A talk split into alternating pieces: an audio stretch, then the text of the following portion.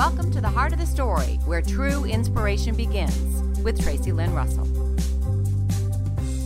Are you experiencing a test to your yes? Hi, this is Tracey Lynn Russell. One Sunday, I stayed home from church with my sick daughter, watching an online church message. The pastor shared his story of radical and generous giving and how God had blessed his ministry through the financial giving of others. I felt so confident that God was calling me to trust him with my finances and say yes to increase tithing in my business and to serve others through storytelling. Then the next day, my husband came over looking quite white faced to tell me about our finances. Due to the virus, the stock market is crashing, the bonuses might not be coming, the house might not be selling, and more stresses on him as our family provider.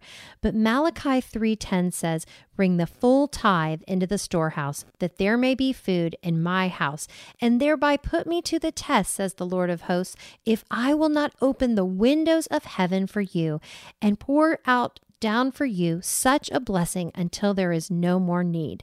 You know, in times when the finances seem scarce and the storehouses seem empty, remember that with every yes, comes a good test. God can be tested with our giving. Even when the doors of opportunity seem to be closing, remember your generous God is opening a window from heaven to bless you beyond measure. Do you have your own story to tell? Log on to Tracey's coaching website at traceylynnrussell.com.